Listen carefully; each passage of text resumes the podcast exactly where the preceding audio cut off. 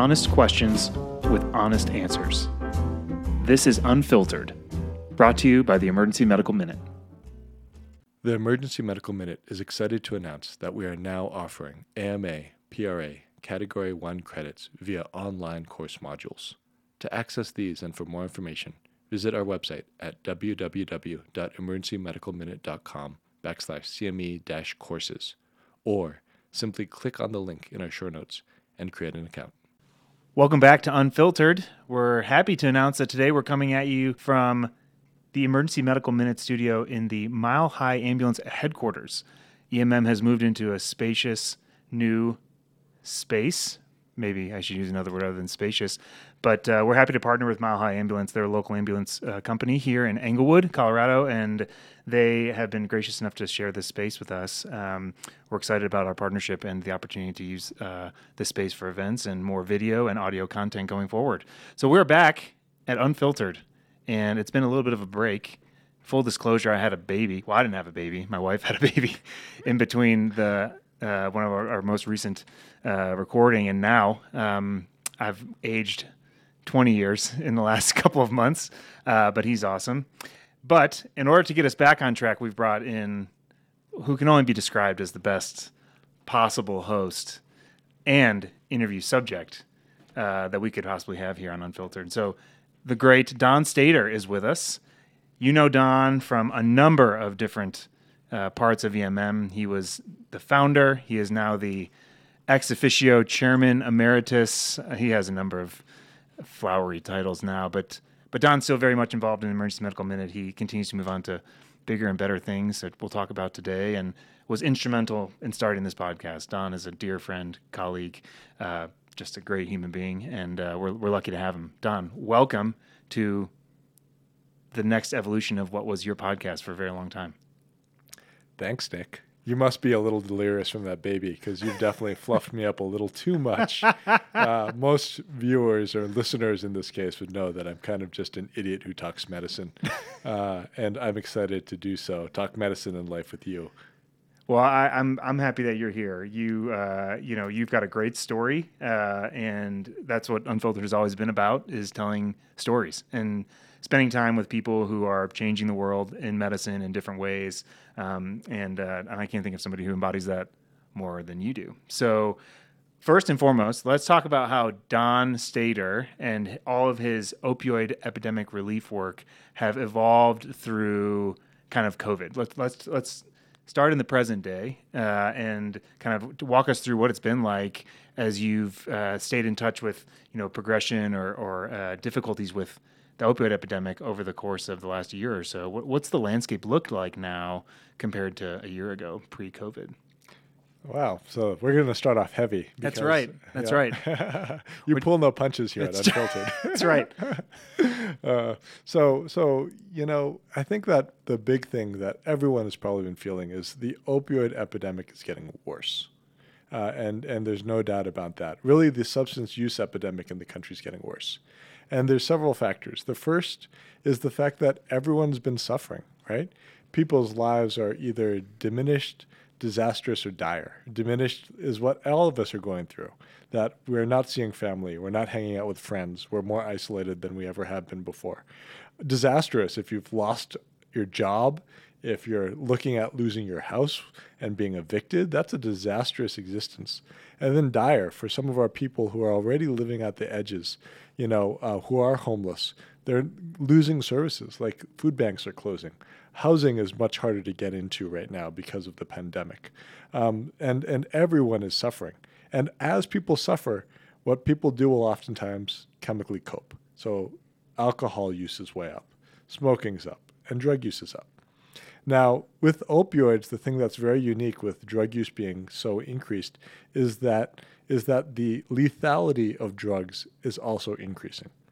So before before COVID, basically fentanyl was just East Coast, a little dabble maybe in the middle of the country, a little in the West Coast, but most of it was black tar heroin, which is much less potent, much safer, if you want to think of heroin as safe, mm-hmm. than fentanyl. Uh, just because fentanyl has so much greater range and potency. And people never know when they get into a really strong batch, and that strong batch can be, you know, lethal. Um, and what we've seen with COVID is a proliferation of fentanyl. Fentanyl is now in every state across the nation, and here in Colorado is now much more prevalent than black tar heroin, which mm. is the first time in our history. Mm. Well, at least we're starting on an uplifting note today, as you said. it's important, though. I mean, I think you know there's a lot of optimism right now about vaccines, and there's a lot of optimism about you know seeing a light at the end of the COVID tunnel. But my impression, based on this and our discussions elsewhere, is that the repercussions of this are going to last for years. You know, you know from this year of COVID, um, and that's true in a lot of ways. That's true in emergency medicine. That's true in primary care. That's true uh, in, in, any subspecialty. You know, uh, the consequences of this are going to linger. But I think it's particularly true with substance abuse. Um, and you know, I think uh, all of the dynamics that you just described um, are unlikely to change in the short term. Is that a fair assessment? You know, I think that I'm a little more measured in my my forecast for doom and gloom, um, and there's there's several reasons for that. Um, and I'll point to let's point to the Vietnam War, right?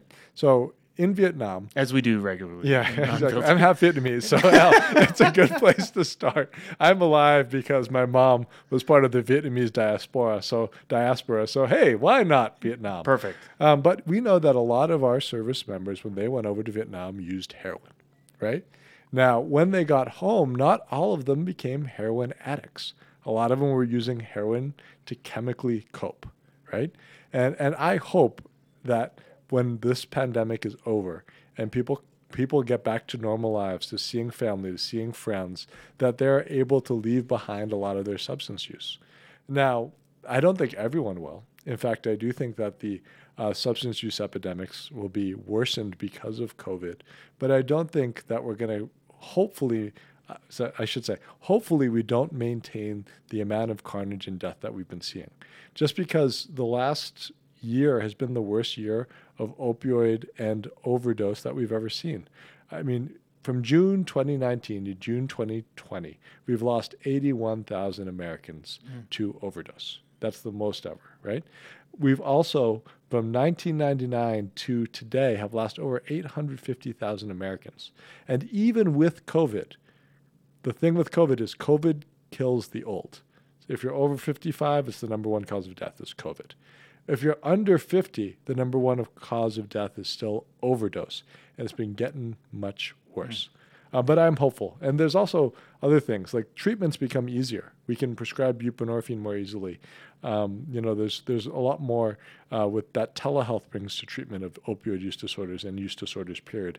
Um, so I'm hopeful that will also have some good that comes out of the COVID pandemic. Yeah, tell us more about that. Tell us about telemedicine or uh, uh medication assisted uh, treatment or some of the things that I know you're working on uh, with your uh, with your consulting groups and, and in your initiatives. Tell me what yeah, kind of so medication is med- medication for addiction treatment is is getting easier in terms of you know you can prescribe buprenorphine now over telephone. You don't need an in person visit. Um, in um, methadone clinics or opioid treatment programs, people are going home with methadone easier whereas before it was much more tightly regulated. So we're seeing a liberalization of treatment, which is good. It's actually a good thing that we're making our patients jump through less hoops to get evidence based treatment for their opioid use disorders. Um, we had, and which then got rescinded, a complete Xing of the X waiver. And mm-hmm. that would have been tremendous. Mm-hmm. I do think that would have been one of the best things we could have done to help end the opioid epidemic. Of course, that got rescinded, but we're still lobbying to yeah, fingers call your, crossed. Call your senator. Yeah, call your senator. call your congressman. Is, is, that what people call a congressman for? Yeah, hopefully it should be. yeah, I mean, you know, I think there's so many competing priorities now, but um, but it is one of those that we and the addiction and medical community should be lobbying for. We should decrease the barriers rather than put them in place when it comes to people who seek treatment for substance use disorders can't talk with Don without talking about drugs. And, you know, uh, it's such an important part of what you do and who you are and, and, and, and change, you know, genuine, lasting change that you've made. But it's not everything that you are. Uh, you do a lot. Uh, what else occupies your time these days, with exception of your well, you can talk about them too. Your beautiful family that we know well. But uh, what else is on the plate of Don Stader in 2021? Phew, I don't know. Um, so family is number one. Uh, that's that's important. I've also dealt with a, you know, family tragedy as my mom died of COVID. So so that's been a big mm-hmm. adjustment. Um, but there's other other aspects. We still have a documentary that we're pushing out. Uh, we still we have another exciting project we're working on and pain control and how to better better um, advance that. Um, and then I'm doing a bunch of consulting where I try to tell people how to do things better, smarter, faster, more efficiently. uh, they don't listen to me. That, it's like BASF. What was that old commercial they say? We don't make the things you use; we make the things you use better. Yeah, yeah. But uh, you know, so that's been that's been going too, and it's been a fun way. And then, of course, I'm still doing emergency medicine. I'm still seeing and touching patients and trying to, you know, make a difference that way. Um, yeah, so life is good. You strike me as somebody. You're a storyteller. You've always been a storyteller. Bullshitter is actually. no one bullshits a bullshitter, Don, and you're being interviewed by one right now. uh, yeah.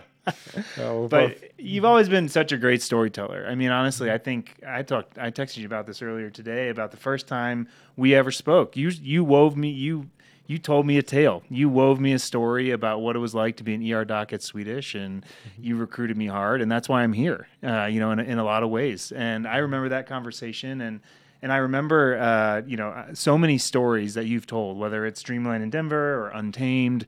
You know, that's what EMM was built on. Was was your ability to tell stories and your ability to get other people whose stories were equally as fascinating and, and, and engaging and dynamic. What what stories are you excited to tell in the next year? You know what you know that is what in, when I see you, I'm I'm always excited to hear kind of what that next story is going to look like. Can you give us a, a sneak peek? You know, I, I don't know if I think about it in the same context of storytelling. You know, um, I, I do think stories are very important. I think that's how you get people excited for change. Um, but really, it's it's the base question that I think you're asking is what do you want to change, or what do you want to commit to? What's your purpose going to be within the next year? Mm.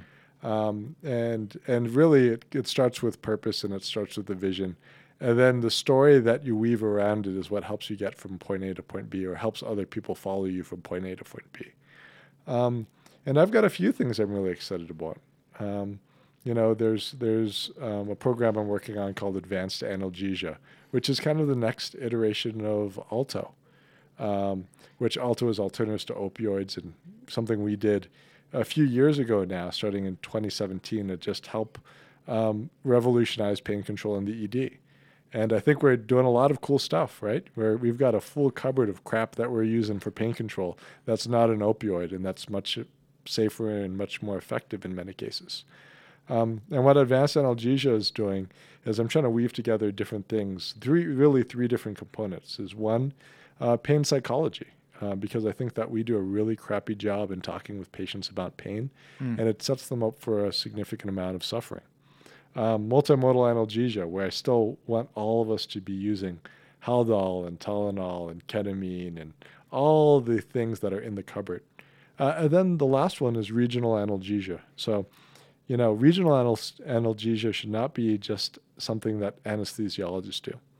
Uh, we should be doing as many blocks as our anesthesiologists are doing and start really educating ourselves in the emergency department about how to do that because it's definitive pain control. Um, so, so really, you know, I hope to.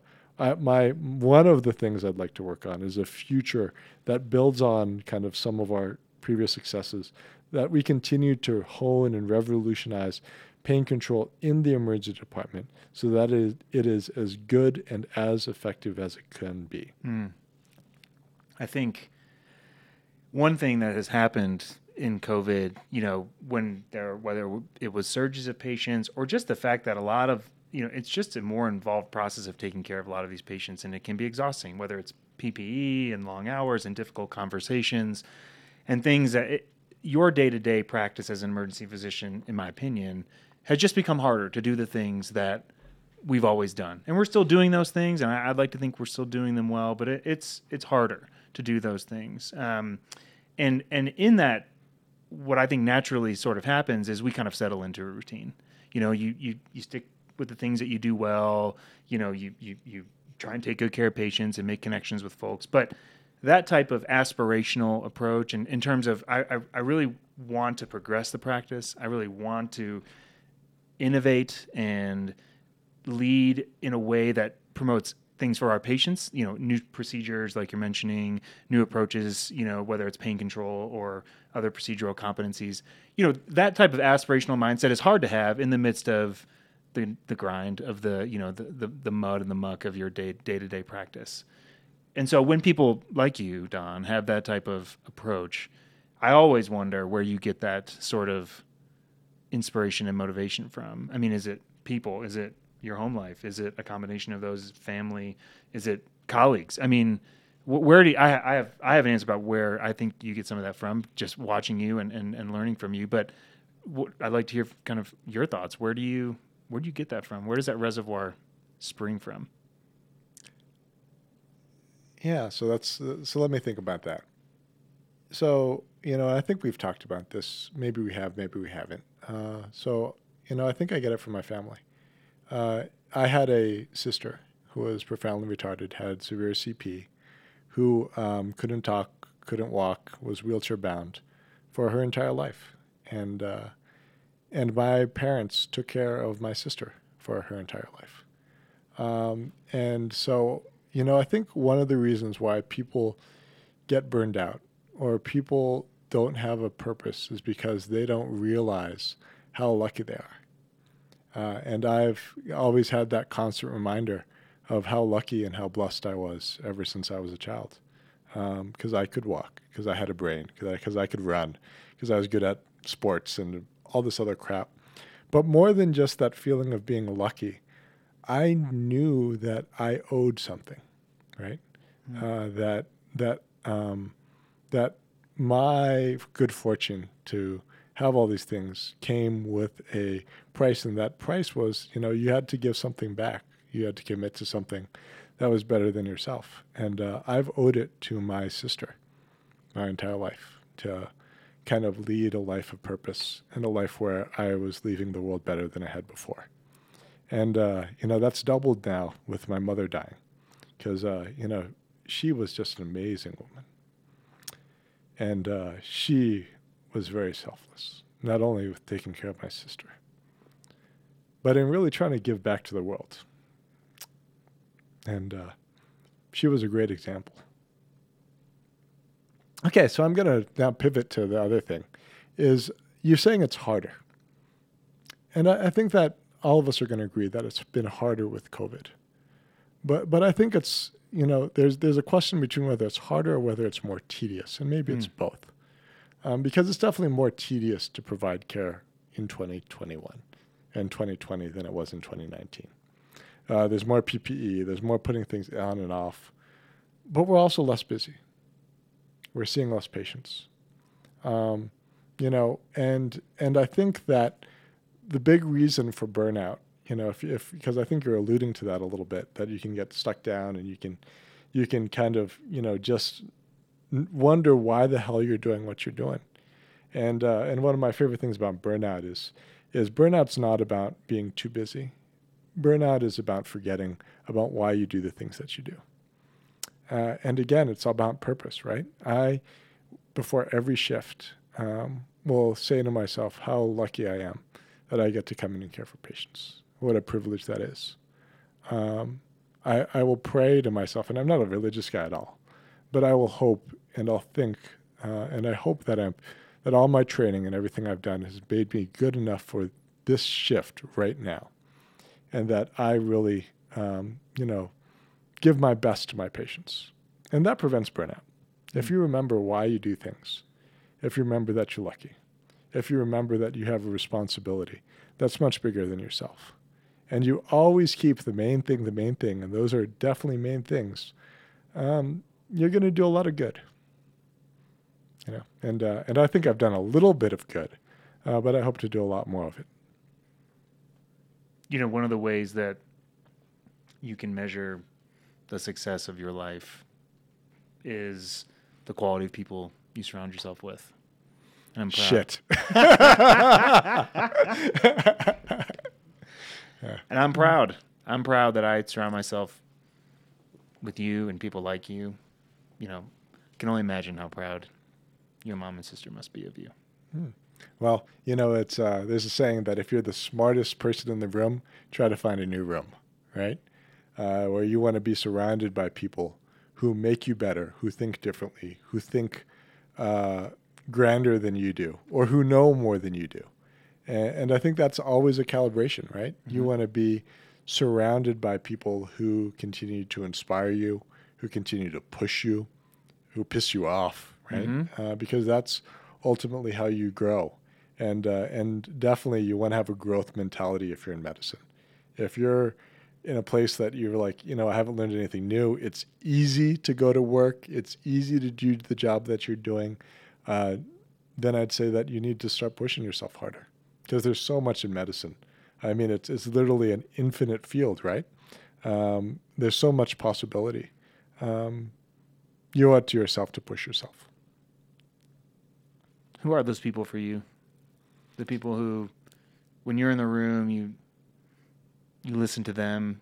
You know, you they challenge you. You know, who are those people for Don?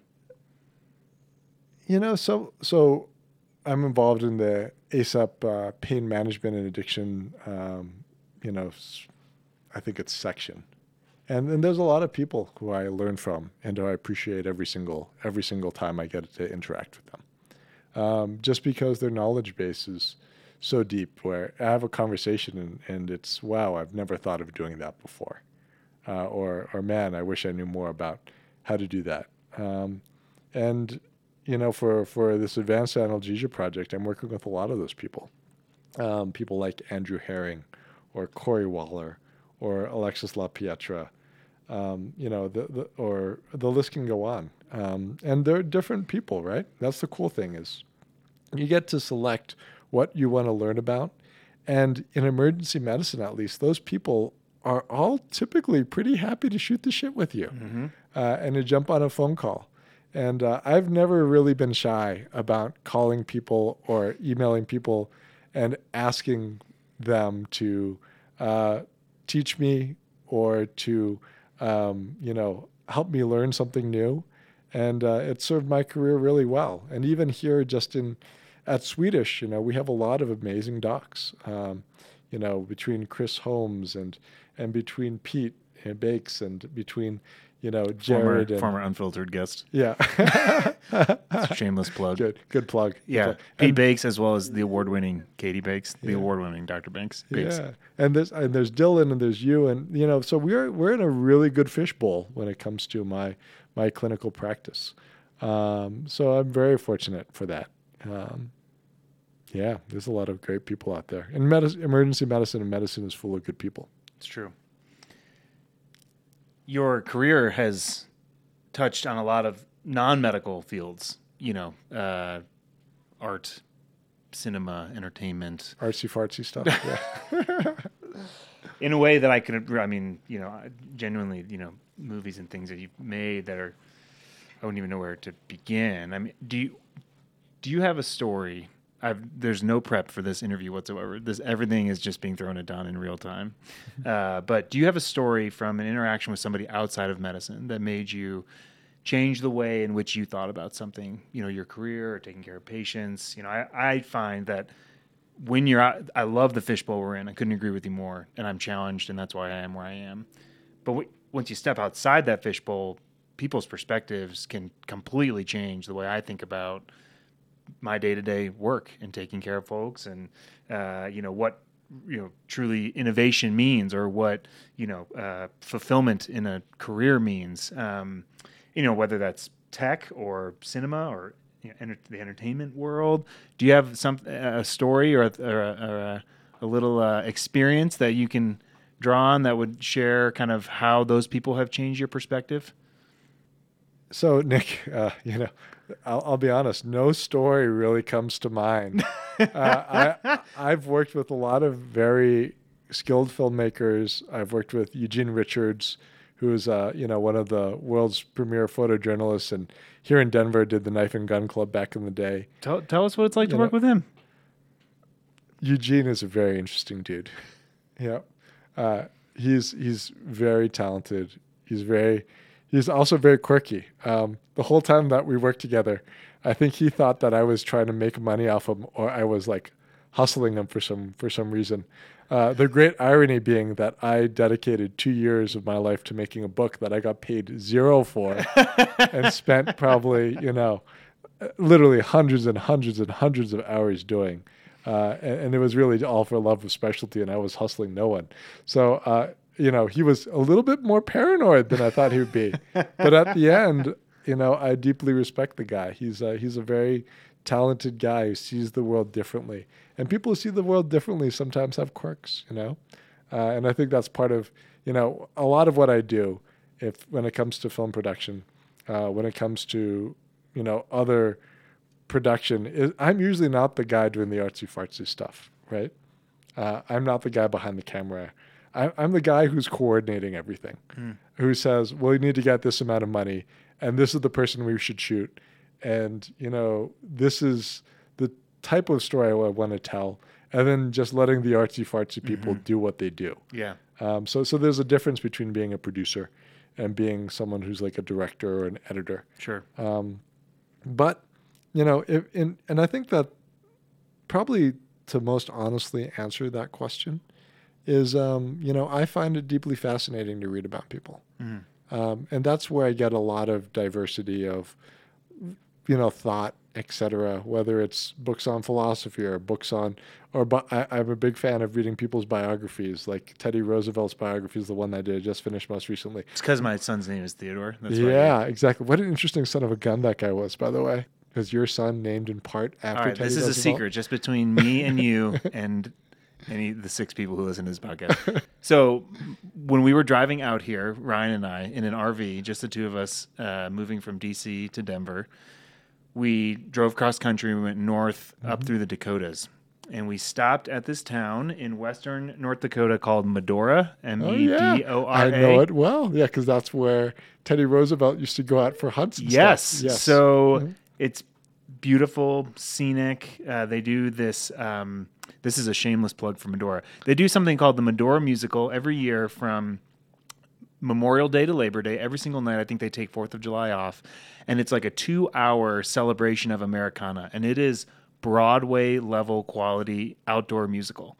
Um, folks who've graduated from Juilliard or other performing arts schools in the Northeast have a gap from when they graduate in the spring until when they start in Broadway in the fall, and they come out to this no, nowhere podunk town in western North Dakota, and they put on this incredible show.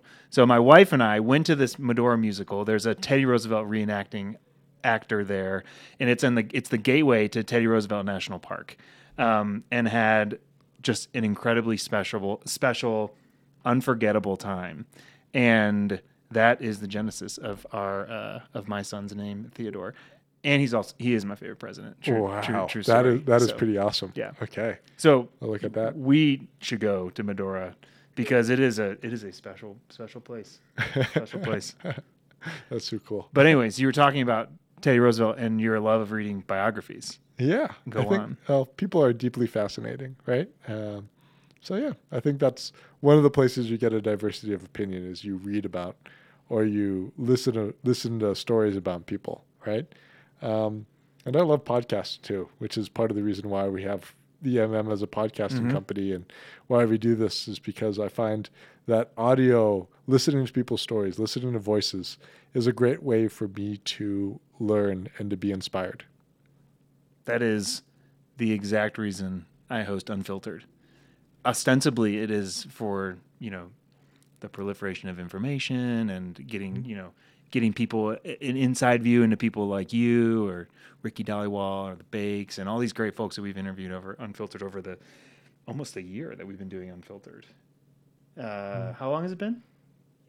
A year and a half. Mason tells me it's been a year and a half. Time is a flat circle, as Matthew McConaughey says. But the reality is, is it's selfish. Oh yeah. I learn so much from sitting here and listening to people talk and just carving out a special hour of my life to get to meet people is is a privilege. Yeah, It's a privilege. It's it's one of the coolest things about making documentaries and books and podcasts is people talk when there's a microphone in front of them or when there's an opportunity. Uh, so I've also benefited from the same thing. I've had people um, who I've learned from and admired for a long time who I've formed a relationship with, whether that's Peter Rosen or Judith Tintinalli or Mel Mel Herbert or you know all these these titans of emergency medicine. Um, I've gotten to speak with them and learn from them because I asked them to tell me their story. Uh, so yeah, I've I've definitely been on the receiving end of many of those. And my, how we've fallen if you're interviewing me. You- the, the well must be pretty dry, my friend. it's been a long pandemic. Yeah. I thought you wanted to give people hope, Nick, not, not throw them further into despair. I have looked forward to. I know your story, you know, but I I learn something new about your story every time we talk about your story, whether it's over whiskey at your house or uh, over you know a microphone here in the EMM studio. I learn something new about your story. Such such an important part of your story you can tell from the inflection in your voice uh, is your mom, and I'm sorry for your loss how did she shape the story of Don Stader? You know, I love I love stories. I love human beings and the, the stories that made them the way that they are. And I I usually start podcasts with an origin story, um, but you know, I switched it up because I didn't want you to get comfortable. I didn't want you to have any preparation whatsoever. oh, good, good. but how did your mom um, help chart the course of the story of Don Stader? well, literally, without my mom, I wouldn't be here. That's and well that's said. True for all of That's us. so true. Well said. No, uh, you know, she was very formative. Uh, I think that I was part of a State Department family, right? So uh, I've never lived anywhere for more than five years of my life. Uh, so moving was a part of every, you know, every few years.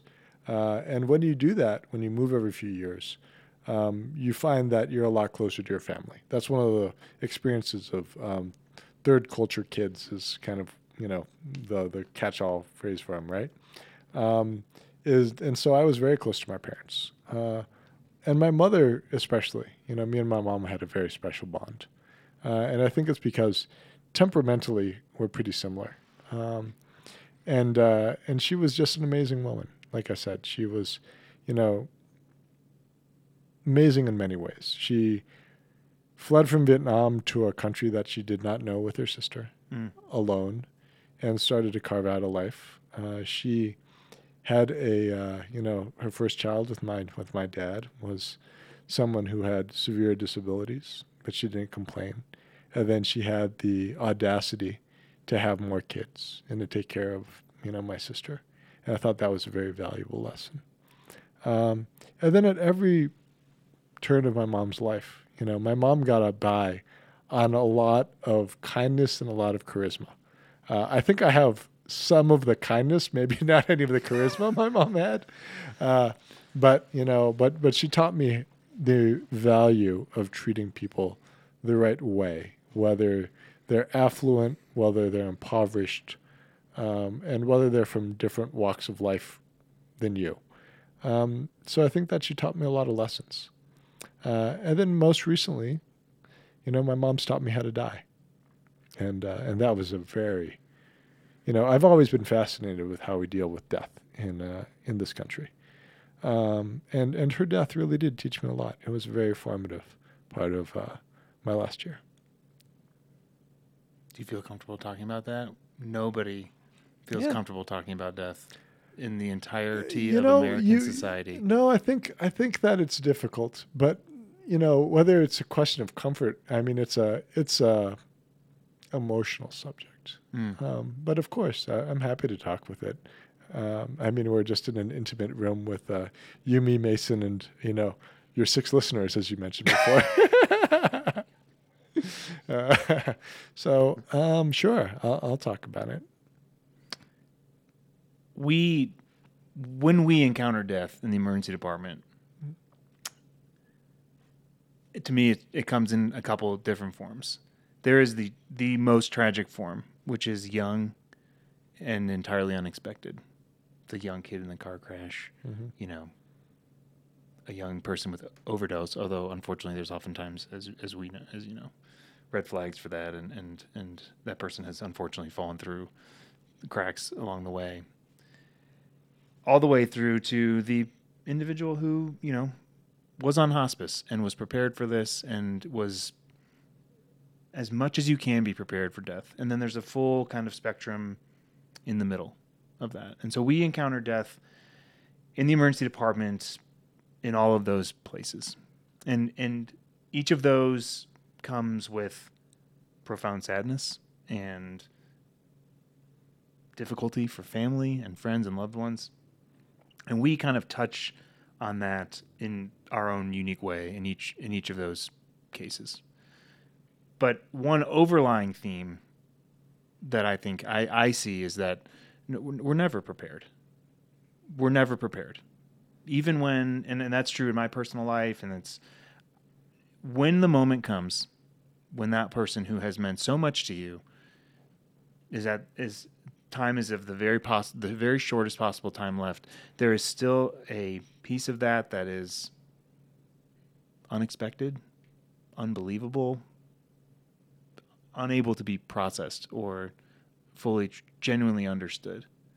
Um, how did that where were you guys kind of in that spectrum? And how how have you processed processed that in the time since it's happened?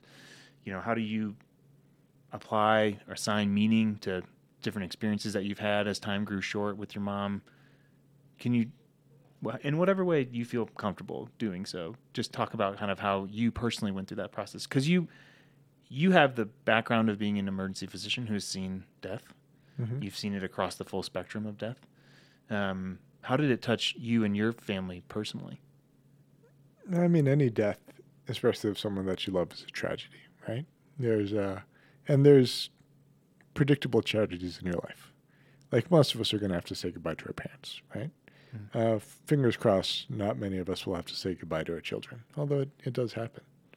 Um, and I think that it being tragic and you feeling emptiness and sadness is just really part of that human condition. It's part of life, and it's part of the maturing aspect of life. You know, um, I was never really an adult until I had kids. That's how I feel with it, Mm. right? And, uh, you know, because kids have taught me so much, and your brain changes when you have kids, right? There's, you know, you're no longer the center of the universe, Mhm. and rightfully so. Mm. Um, I think your brain changes also when you lose people that are close to you, and, and different different ways for different people. You know, I think my mom's death has made me kinder, maybe a little less ambitious, but definitely kinder. I think a lot about how to treat people better. So that's a blessing. Now, um, in terms of what happened, I mean, I think it's a story that's worth sharing. I mean, Mm. not that it's easy to share, but, uh, you know, maybe therapeutic. Who knows? You can be my shrink. take the time you need Yeah. Um, woefully underqualified for that but Well. also woefully underqualified to be a podcaster so par for the course You're doing fine with that. Um, you know, so so my mom was very healthy. Uh, she was, you know, an extremely vigorous 74 year old, uh, and she actually uh, did not first get sick with COVID. She got sick uh, with a hip fracture. She was walking with my dad and turned and fell and broke her broke her hip, uh, and she had a rather unremarkable surgery. Uh, was sent to a rehab facility, and it was actually at the rehab facility that she got COVID. So just part of kind of just that that was the first tragedy that she broke her hip. The second was that she got COVID because you know in medicine sometimes we don't do the best about screening people or you know making sure that people you know, aren't working when they're sick. I mean, universities do a better job in screening people who have COVID, and the NBA and all these other places screen patients regularly for COVID. And in medicine, we've decided it's probably a little better that we just put our heads in the sand. Mm. And you've had this experience, right? Yes. You've, you've never been tested for COVID once while working as an ER doctor, nor have I. Um, so my mom got COVID at the rehab. And uh, at first did really well. Um, looked like she was doing good. And uh, I was actually going to fly home to take care of her and uh, help her with some of her rehab because her time in inpatient rehab was ending when she became profoundly hypoxic. And we've all seen this with COVID too. People putter around for a week or two and then boom, they just friggin' fall off a cliff. Mm-hmm. And uh, that was definitely the case with her. Um, and my mom was pretty critically ill for around a month, back and forth um, to, you know, first the, in the hospital, then in the ICU. Uh, and I, I went out to visit her for around a week the first time she was in the ICU. And I'd say that the biggest privilege that I've had is the fact I was able to see her. Mm. Because we know so many families are robbed of that opportunity Yeah. to spend time with the, the people that they love because of COVID. And uh, because of my stature as a physician, and because it was also part of uh, the same hospital system, the hospital my mom was Mm. cared for, Mm. um, I was allowed access and had to PPE gown and everything every time I saw her, uh, but was able to spend a lot of time with her. Um, and man, she was strong. Uh, she she wore BiPAP on her face for I think like nine straight days, ten straight days. Mm. Had uh, you know everything that happens when that happens, skin breakdown on your face, etc. But she would never complain, you know. Uh, and then we weaned her at one point to high flow nasal cannula. Uh, and she was actually able to talk with me for a little bit. And we had some great conversations. But I asked her once, Do you think you're going to die? And she said yes. You know, and that was, I think, one of my first. My first, uh, you know, when she was on BiPAP, I asked her that. Uh, and, you know, she said, she nodded to me yes. And that was one of my first indications. Uh, and then, you know, she looked like she was going to survive. She had been titrated high, heated high flow. We are working on titrating that down. And uh, I left my mom's hospital to go back and spend dinner with my dad. And then I got one of those calls, you know, probably an hour afterwards, that my mom's heated high flow nasal cannula had become dislodged or was taken off. Who knows?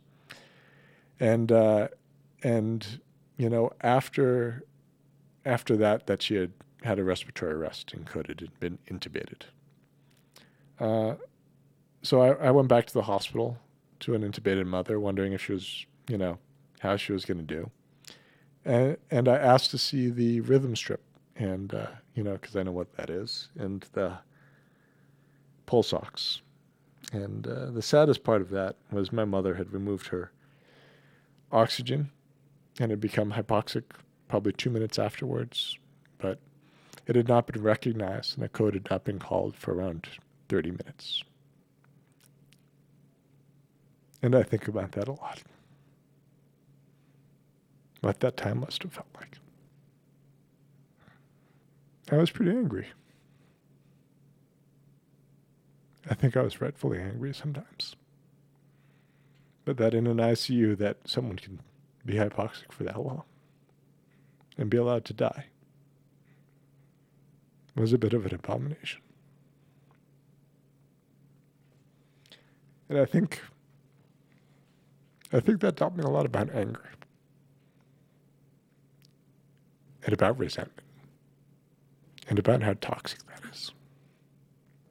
That night, I remember just laying in bed and being like, I'm, you know, just going to sue the fuck out of that.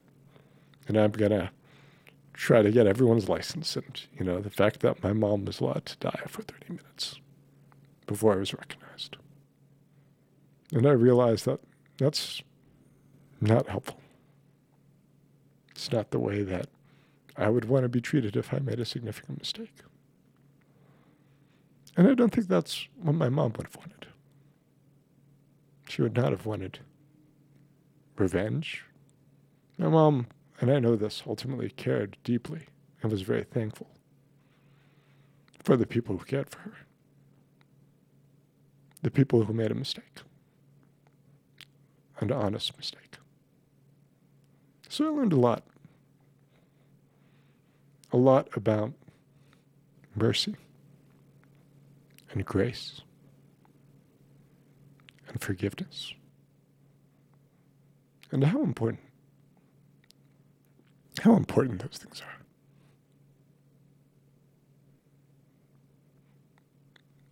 You know, ultimately. So that was a tragedy. My mom survived, uh, you know, on an ET tube for probably another 10 days. I flew back home, but I kept in touch with her doctors. And, uh, you know, I would always ask them. They'd give me all these reports. And this is one of the big cardinal sins around medicine, right? Is we want to talk medicine. And at least I'm a doctor. I can talk medicine. Mm-hmm. I really didn't give a shit what my mom's creatinine was or what her pressures were or whatever. You know, I cared about the, the things that meant something to my family and meant something to my father. Is my mom going to survive? Is my mom brain dead? What does her future look like? And, you know, I talked with all these doctors who, oh, it's I don't know, I don't know. And then I talked with the doctor who said, you know, I really don't think this is going to go well. And I said, well, if it's not going to go well, I know exactly what my mom wanted.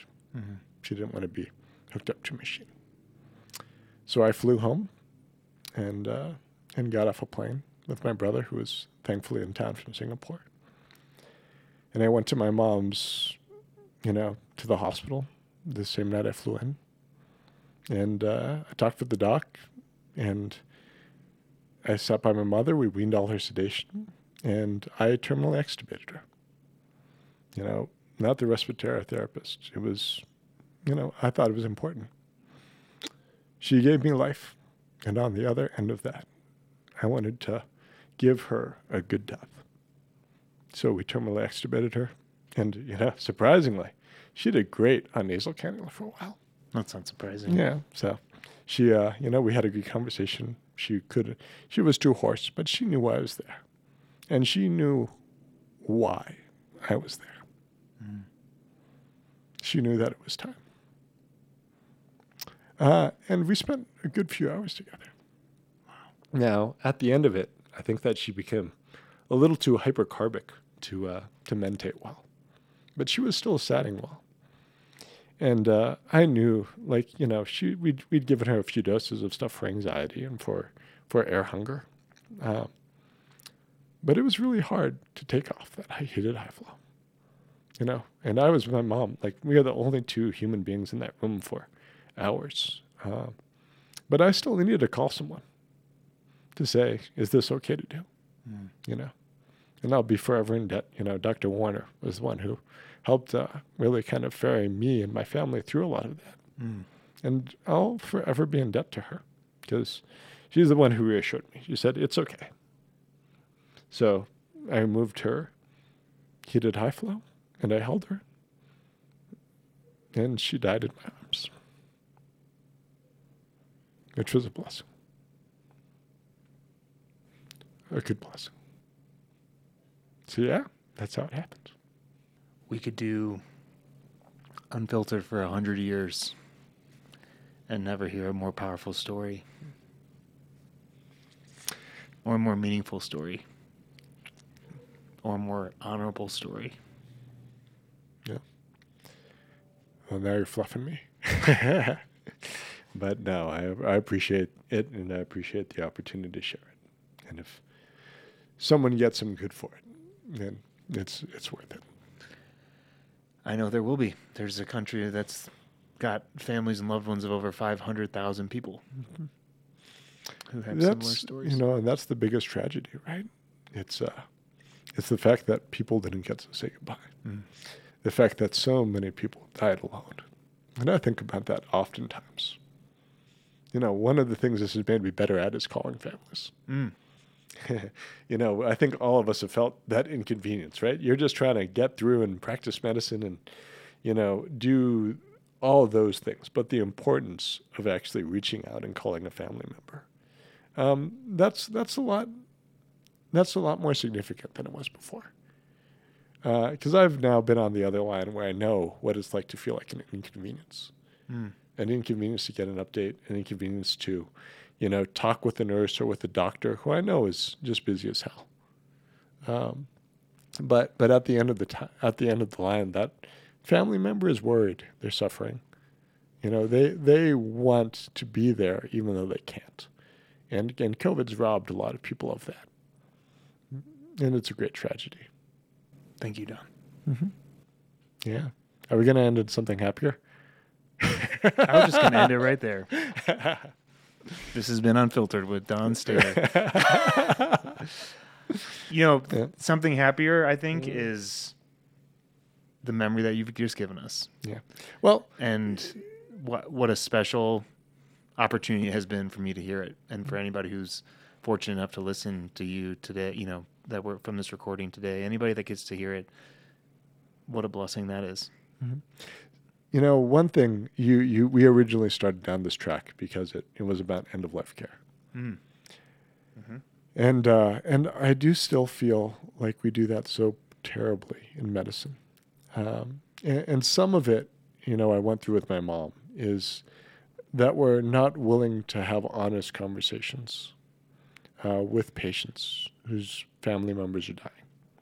And uh, and there's a concept in Buddhism about what's called idiot compassion, and I- and I see it as a mistake that's being made, oftentimes, in terms of pain control, in terms of um, end of life care, right? Where it's easier to tell people a nice lie because you don't want them to suffer than it is to tell them the truth. And that concept of idiot compassion means that you're actually prolonging and worsening their suffering when you don't have the um, when you don't have the I'm not sure the right term backbone when you don't have the um, you know honesty to tell people the truth. That's a tremendous disservice, and I've seen it happen time and time again, right? Where there's someone who has a subarachnoid hemorrhage that they've got hydrocephalus and you know the surgeon looks at it and they say well this person's dead. And, and then what you do is you offer them surgery. To what ends right? Uh, or the person who we all know is moribund and you know we still do things to that person. And you know that comes at a tremendous cost not only to our medical system but i think it comes at a tremendous human cost because so often when a person's in an OR or an ICU or something else, they're not with their family. You're alone. Yep. Yep. And and really, to me, um, we have to make death much more human again. We have to let people know the options, but also know, hey, this is your family member. Your family member is going to die, and the trade-off between a hail mary and uh, and allowing them a natural death might be the fact that you don't get to spend any time with them. Mm. Uh, and to refocus people, because I think, you know, it's always funny. People want to play doctor when it comes to end of life care for their family. They don't know what a creatinine is. They don't know what a pressor is. They don't know all the medicines we're doing. But suddenly there's this deep interest in Googling all this shit and saying, well, I, what if we do this and what if we do that? And and really, you just have to refocus. And I tried to do this with myself all the time when I was with my mom in her final days. Is I said to myself, I'm I'm here to be my mom's son. Do I have a good amount of medical knowledge? Yes. But am I going to question the vasopressors we're using or question this management? A little bit. I did a little bit. But really, my, my principal purpose was there to be her son. And that's really, I think, one of the things we can tell family members too is, you know, I, I'm happy to be your loved one's doctor. That's I went through a fuckload of school to do that, in fact, right? And have a good amount of experience doing that. But what I need you to be is I need you to be the husband, the son, the daughter, the family member that your mom would want in a time like this, right? Or your family would want in a time like this. And I want to tell you how important it is for you, for your soul, for your well being, to be at that bedside and to tell your loved one how much they mean to you. Mhm. To tell them sorry for anything that you've done wrong. to tell them thank you and to tell them I love you. Right? You only get one shot to tell someone that on the way out sometimes. And we rob a lot of people of that shot. You know, so it's made me a lot more human about death. I, I was already kind of fascinated with this stuff and, and passionate about it because I thought that we fucked up the human component of dying a lot. Uh, but it's redoubled those efforts, you know. Giving people good deaths, a death like my mom had, um, should be one of the biggest goals of medicine. Not the full-hearted goal that everyone's going to live forever. We've we've we've we've succeeded in making no one live forever, uh, but we sure as hell can succeed in making people's quality of life as good as it can be for as long as it can be. But then when the time is when the time has come, to give people human deaths. There's no more important calling. I couldn't agree with you more. Yep. If time were short, what would your family member want to be doing, and what Mhm. would what would you want to be doing with your family member? Yeah, exactly. And time is short. hmm And that's a lot harder to do than to say, well, they're going to surgery, or well, we started them on this vasopressor and they're going to the ICU. Um, that's it's safer. It's safer for us. It's It's I more comfortable. It's I don't know if it is safer for us, right? I would have been less angry if they would have told me we made a mistake. Right? Initially, I mean, I'm no longer angry. If they said, "Listen, your mom's been hypoxic for a while. We don't know what happened, but the alarm was not heard or not listened to, and we've made a mistake," I would have been less. I would have been less angry, right? Um, so, so I do think that you know, I, I guess it gets back to the the the concept of being honest with people, right? Um, I think oftentimes we try to soften blows that are devastating. The death of someone is a devastating thing. There's no softening that, Mm. right?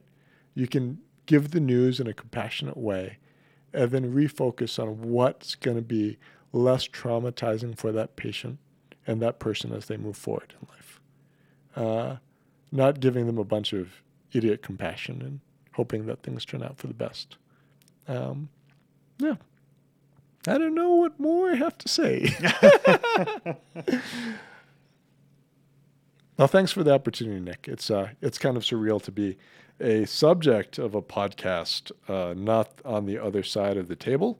So, uh, so thank you for that, uh, and thank you for the opportunity to talk about you know things that are important. We don't have enough important conversations Mhm. uh, nowadays, so it's im- so it's good to have one every once in a while again. the, the privilege is mine, and the privilege is our listeners for the chance to share in that, share in your vulnerability. It- you know, it's raw, and despite the, the efforts that you clearly have taken to process it and to deal with it, and but it's raw and it's pain and it's such a tragedy and it's Mm. vulnerable, but it's a beautiful story. Oh yeah, It's a beautiful story with a beautiful ending and one that I'm privileged to hear. Yeah. And and it's got good lessons. You Yeah. know, good lessons for me as a physician, for me as a human being. You know, it's uh it's it's a tragedy, no question, but it's a tragedy that that's made me a better person. you said you wanted to end on something brighter, and th- there it is. There it is, There you is, right there. Yep. Good, good, good allegory for this year, right? Yeah. It's this last year, this epidemic um, is a tragedy, but hopefully it makes us better people, a better nation, um, better caregivers, better doctors, and you know, healthcare workers. Um, I really hope it does. This has been Unfiltered. This is Nick Tsipis, and we're also privileged to have heard from Dr. Don Stader. Thank you, Don. Thank you.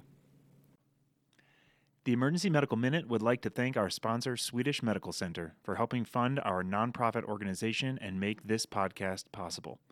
Donations are essential to our organization to cover operational costs and fund the creation of our online courses offering AMA PRA Category 1 credits. So if you enjoy our show, And if you're able to make a one time or recurring donation towards our organization, any amount is helpful. Please click the link in our show notes to make a donation. Thank you for listening.